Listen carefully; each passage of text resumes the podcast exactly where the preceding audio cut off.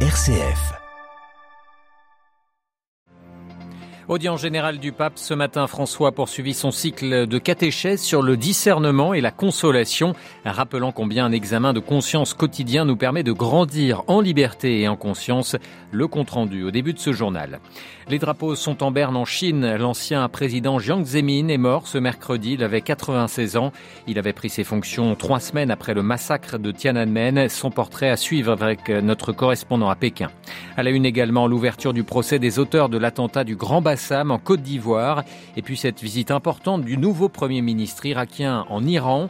Les deux voisins affichent leur collaboration sur fond de tensions dans la région du Kurdistan, à cheval sur la frontière. Radio Vatican, le journal Olivier Bonnel.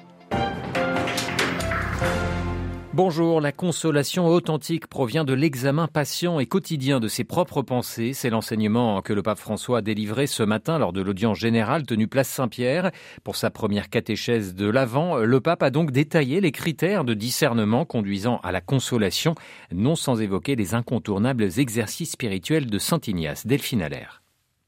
Le pape a d'abord retracé l'itinéraire de nos pensées. Si dans les pensées le début, le milieu et la fin sont entièrement bons, c'est le signe du bon ange, mais si le déroulement de nos pensées nous amène à quelque chose de mauvais, distrayant, troublant l'âme, c'est un signe qu'il procède du mauvais esprit, écrivait le fondateur des Jésuites cité par François.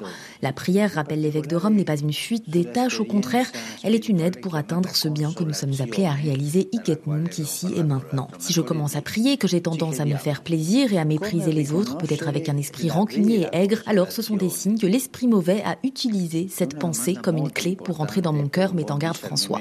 Puis vient la finalité, où me mène cette pensée vers l'agressivité Voici évidemment l'action du mauvais esprit, relève le pape, qualifiant le style de l'ennemi de sournois et déguisé. Quanto più conosciamo noi stessi, tanto più avvertiamo da dove entra il cattivo spirito les sue password, les portes d'ingresso nel nostro cuore. Plus nous nous connaissons nous-mêmes, plus nous détectons les points d'entrée du mauvais esprit, ses mots de passe, les portes d'entrée de notre cœur, soutient François, exhortant enfin chacun à un examen de conscience quotidien pour grandir en liberté, en joie et en paix. Compte rendu signé Delphine Allaire. En cette Saint-André, François a envoyé un message au patriarche écuménique de Constantinople, Bartholomé, le pape qui dans ce message invite à la pleine restauration de la communion, l'unité de tous n'est pas seulement la volonté de Dieu, mais aussi une priorité urgente dans le monde d'aujourd'hui, souligne-t-il. Enfin, toujours au Vatican, le pape a accepté la démission du père Antonio Guerrero, le préfet du secrétariat pour l'économie du Saint-Siège, et ce pour des motifs personnels. Il avait été nommé il y a trois ans à ce poste. Le Saint-Père remercie vivement le père Guerrero pour le dévouement dont il a fait preuve au service du Saint-Siège. Un travail exigeant qui a porté beaucoup de fruits, précise le Vatican. Le père Guerrero est remplacé par Maximino Caballero actuellement secrétaire général du secrétariat pour l'économie. Toutes ces informations sont bien évidemment à retrouver à une seule adresse vaticannews.va.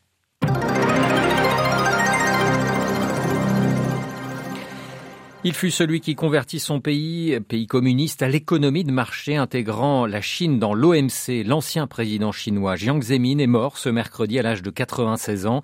Les drapeaux sont en berne dans tout le pays. Retour sur cette figure marquante de la vie politique chinoise avec notre correspondant à Pékin, Stéphane Pambrin. Son mandat à la tête du pays aura été marqué par une série de bouleversements pour la Chine.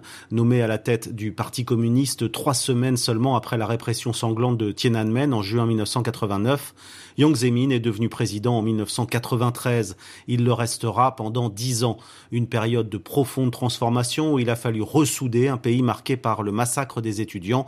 La Chine n'était pas encore la puissance économique qu'elle est devenue par la suite et Yang Zemin aura conduit le pays des négociations pour la rétrocession de Hong Kong l'obtention des Jeux olympiques d'été en 2008 et l'entrée de la Chine dans l'OMC, l'Organisation mondiale du commerce. Ancien maire et chef du Parti communiste de Shanghai, Yang Zemin a continué avec un cercle de proches à exercer une influence sur la vie politique chinoise, même après sa retraite officielle. Il était considéré comme un opposant à l'actuel président Xi Jinping, qui a cherché depuis le début de son mandat à l'affaiblir, notamment en faisant arrêter plusieurs de ses lieutenants. Jusqu'au bout, il aura tenté de jouer les contre-pouvoirs, mais son absence lors du dernier congrès du Parti communiste le mois dernier à Pékin était déjà le signe d'une santé vacillante. Stéphane Pambrin à Pékin pour Radio Vatican. La Chine où les tensions se poursuivent, de nouveaux affrontements ont eu lieu ce matin à Canton dans le sud du pays entre la police et, des manifestants qui protestent contre les restrictions sanitaires. Le district de Haizhou à Canton vivent près de 2 millions de personnes et l'épicentre d'un nouveau foyer de Covid est placé en confinement depuis plus d'un mois. Le Premier ministre australien Anthony Albanese demande la fin des poursuites visant Julian Assange, de nationalité australienne. Assange, fondateur de Wikileaks, est poursuivi par les États-Unis pour avoir à diffuser des milliers de documents confidentiels sur les activités militaires secrètes américaines que ce soit en Irak ou en Afghanistan. Il est actuellement détenu en prison de haute sécurité près de Londres en attendant l'examen de son appel contre la décision du gouvernement britannique de l'extrader. L'Afghanistan de nouveau endeuillé par un attentat. Il s'est produit ce matin dans une école coranique à Aïbak, dans le nord du pays. Le dernier bilan est très lourd, au moins 16 morts et 24 blessés. Ce sont tous des enfants et des gens ordinaires, a confié un médecin de l'hôpital de la ville. 26 Afghans, eux, sont arrivés ce matin à l'aéroport de Rome en provenance de Téhéran. Ils ont bénéficié d'un couloir humanitaire organisé par la Fédération des Églises évangéliques d'Italie avec le soutien de l'Organisation internationale pour les migrations de l'ONU et des réfugiés qui seront relogés dans des provinces comme Turin ou encore Florence. Une visite importante en Iran, celle du Premier ministre irakien Mohamed Shia al-Soudani, un premier déplacement chez son voisin un mois après son élection. Irak et Iran qui affichent leur volonté commune de renforcer leur coopération avec en toile de fond les tensions dans la région du Kurdistan qui s'étend des deux côtés de la frontière. À Bagdad, Anne-Sophie Lomov. Les discussions vont porter sur les tensions militaires dans la région semi-autonome du Kurdistan irakien, cible des frappes iraniennes, ainsi que sur le renforcement des liens politiques, économiques et sécuritaires, mais aussi culturels, scientifiques et technologiques entre les deux pays.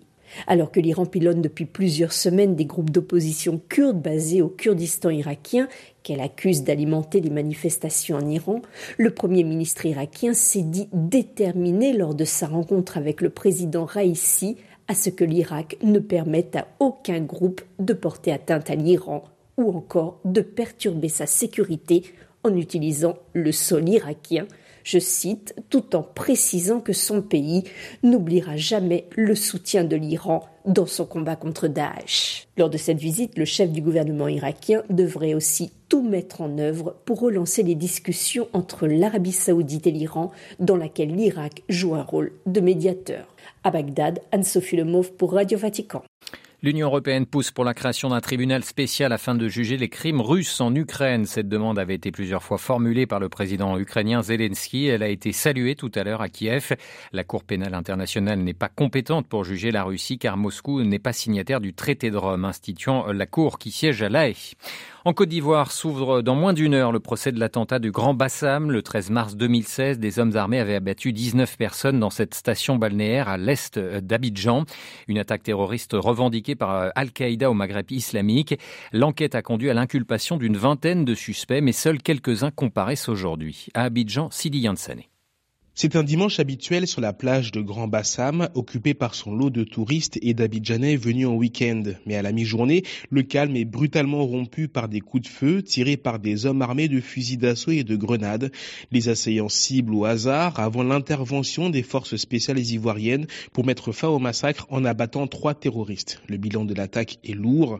19 personnes assassinées, la moitié d'origine étrangère et 33 blessés. Après enquête, quatre personnes sont arrêtées.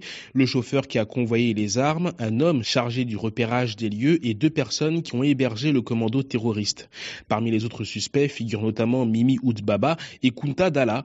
Le premier emprisonné au Mali est présenté comme le commanditaire de l'attentat, le second toujours en fuite comme l'un des cerveaux. Au total, 18 personnes ont été inculpées, seules quelques-unes seront présentes dans le box des accusés ce mercredi, poursuivies par le tribunal criminel d'Abidjan pour actes terroristes et assassinats. Abidjan, Sidi Ansané pour Radio Vatican. Et puis un autre procès s'est ouvert ce mercredi, celui des attentats terroristes de 2016 à Bruxelles.